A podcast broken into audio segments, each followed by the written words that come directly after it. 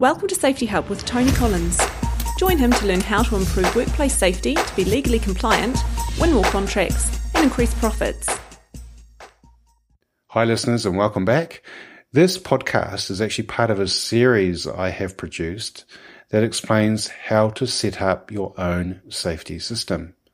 The audio is taken from a video training course, which is available for free from my website, www.safetyhub.co.nz.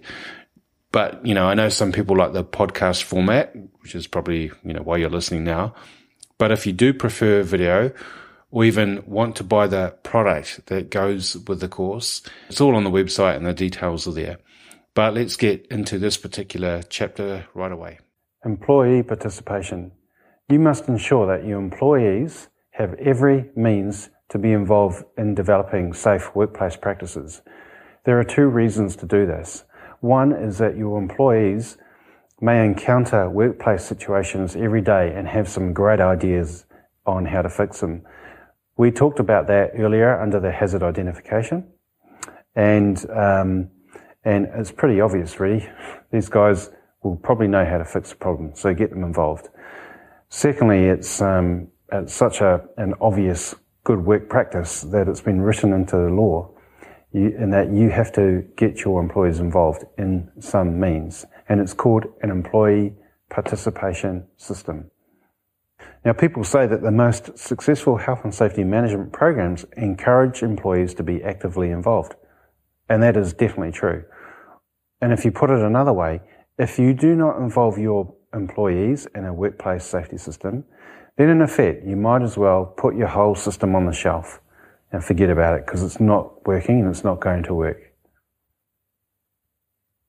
Looking at the legal requirements in a bit more detail.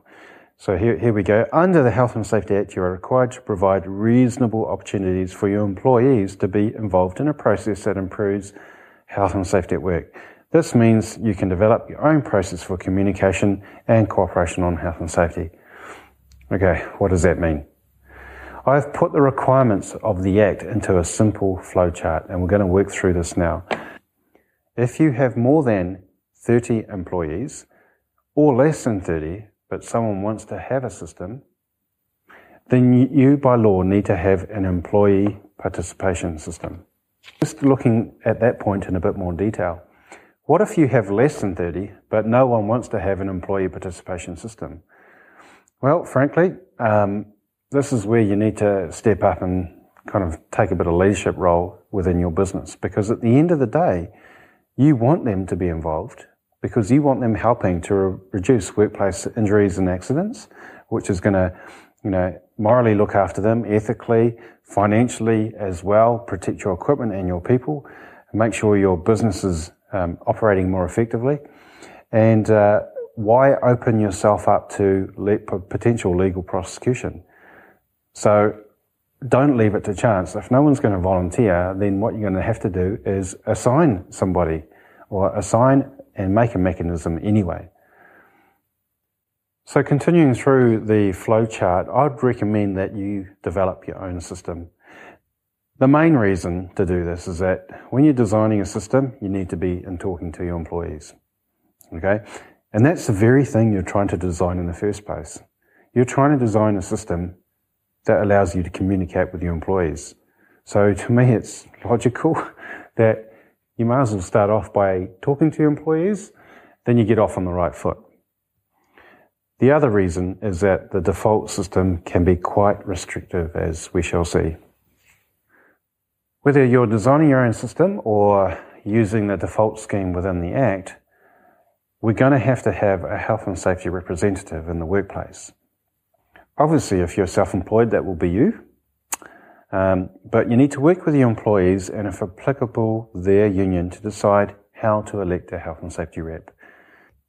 If you're using a default scheme, your employees must either, together with their unions, hold the election themselves for the number of reps needed or ask you to hold the election. Now, if you're responsible for holding the election, you must do within, within two months. The election must involve candidates who work often enough to be able to do the job and are willing to do it, uh, be held by a secret ballot, give all affected employees a reasonable opportunity to vote, and obviously be determined by the majority vote. The only time you don't need to hold an election is when there is only one candidate, they fill it automatically, or there are no candidates and the position is vacant. As I mentioned before, you know, if you are using the default scheme and no one volunteers and therefore no one's voted to be the health and safety rep, this is when you need to take some leadership and actually assign the job and responsibility in, and write it in the job description of some, somebody within your workplace. What is the role of a health and safety rep? Well, obviously they're going to be the voice for the employees, but there are a number of duties that you need or may decide for them to uh, have to carry out. If you're using the default employee scheme, these duties include fostering positive management practices in the workplace, identifying hazards and discussing ways to manage them. And we covered this earlier in the hazard management chapters. Consulting with inspectors on health and safety, promoting employees' interests, and promoting the interests of employees who've been injured or harmed at work, and carry out other agreed functions. If you're not going to use the default scheme and you're going to develop your own scheme, your duties for your health and safety rep may or may not include those duties I've already listed. You may decide that there are other duties that you want your health and safety rep to do. And this all goes back to the intent behind the Act, that it's, that is, that it's not prescription based, it's performance based, meaning the performance is more important. So if you have a, a healthy and safe workplace due to what, focusing on what you consider important, well, you're meeting the intent behind the Act. Um, if if you if you get it wrong though, you're opening yourself up to to prosecution. So the important aspect of this is to make sure the duties that you've determined are going to ensure that your workplace is safe. And that includes, and that brings us on to training for your health and safety rep. You, you are required to provide health and safety reps with a certain number of days leave each year to train in health and safety and the number of days depends on how many employees you have as of 1st of April each year. The Act allows you to include in your employee participation system, that's if you are creating your own, an increase in or a limit to the maximum number of days paid leave for health and safety training. But the key question for you is, where do you get this training from? According to the Act, Every employer must provide reasonable opportunities for the employer's employees to participate effectively in, in ongoing processes for improvement of health and safety in their employees' places of work. Obviously, a health and safety rep needs some kind of training in order to be effective. And you can do this in a number of ways. If you're designing your own participation scheme, you can decide the training will be gained through formal tertiary qualifications, for example, from universities, attendance at seminars and conferences, short-term courses, reading books, researching on the internet through reputable health and safety government organisations around the world, and there are many of them. It could be from exposure and experience, including being mentored by internal or external consultants. Basically, what I'm saying you can decide on the best method for training for your health and safety rep within your business. If you don't develop your own employee participation system, then the Act requires that you provide health and safety foundation training to your reps by using an approved provider. These are companies who have developed uh, short-term courses to provide the foundation skills for your health and safety rep.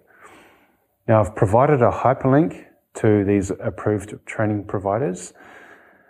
But the point is that while they are using the word approved, you are not restricted to use them for your health and safety training.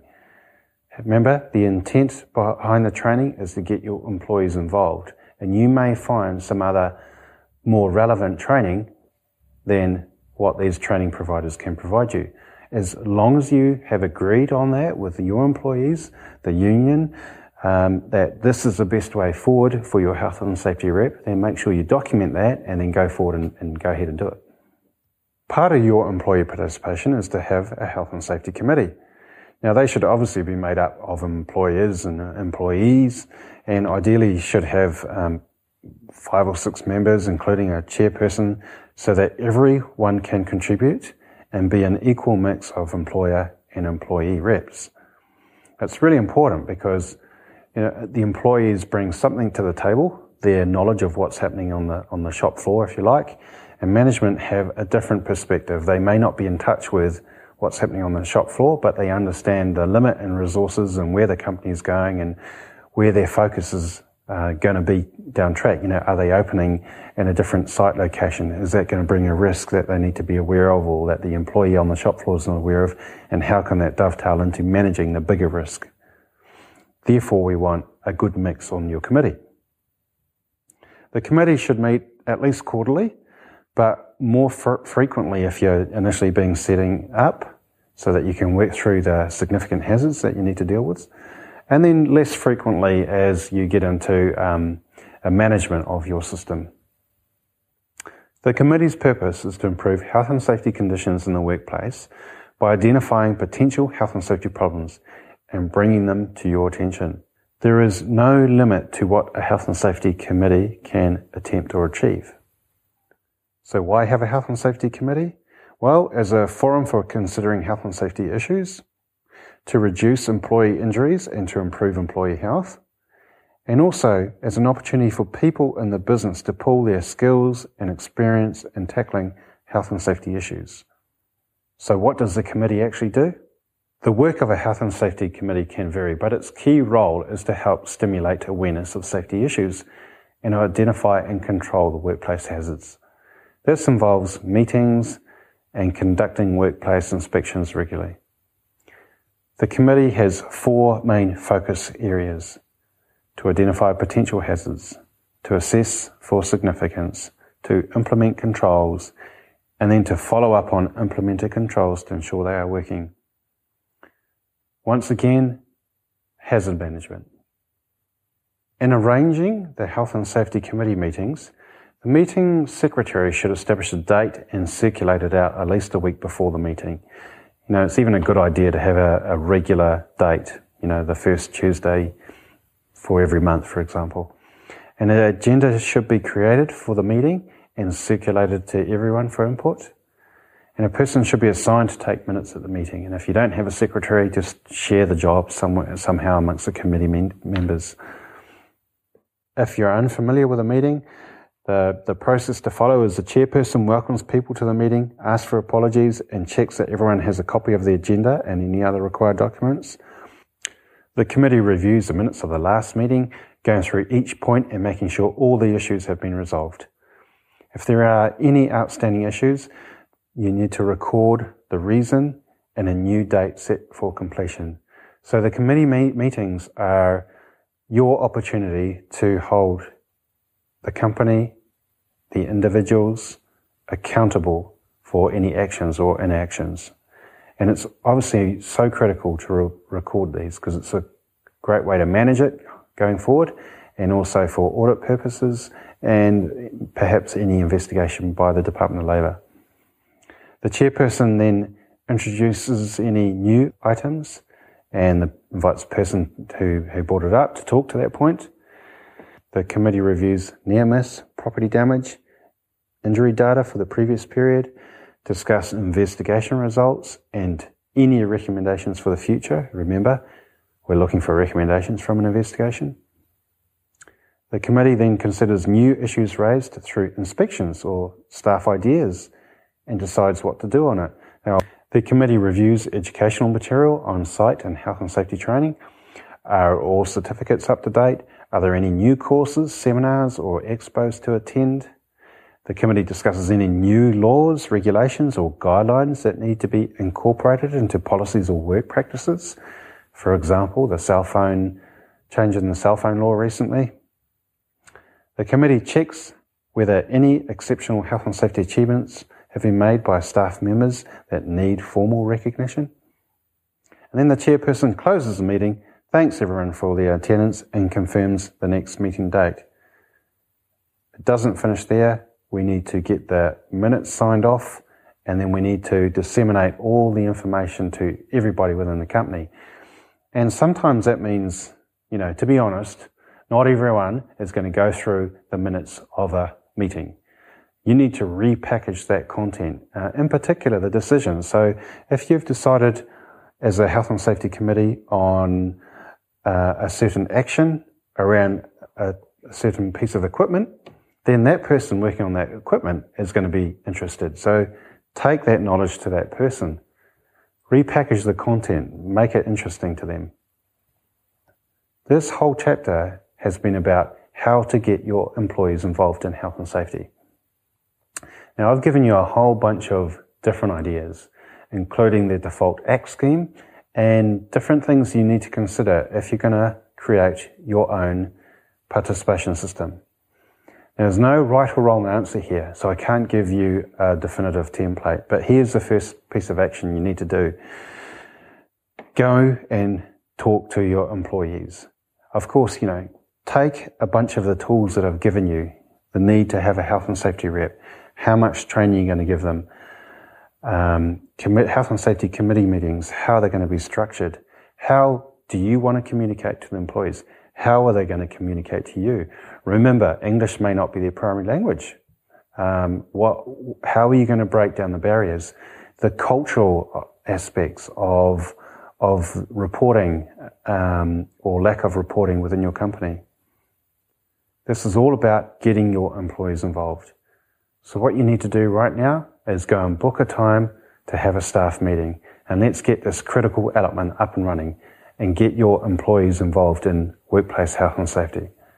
This has been another episode on workplace safety by Tony Collins. For more tips, visit safetyhub.co.nz and join the free newsletter.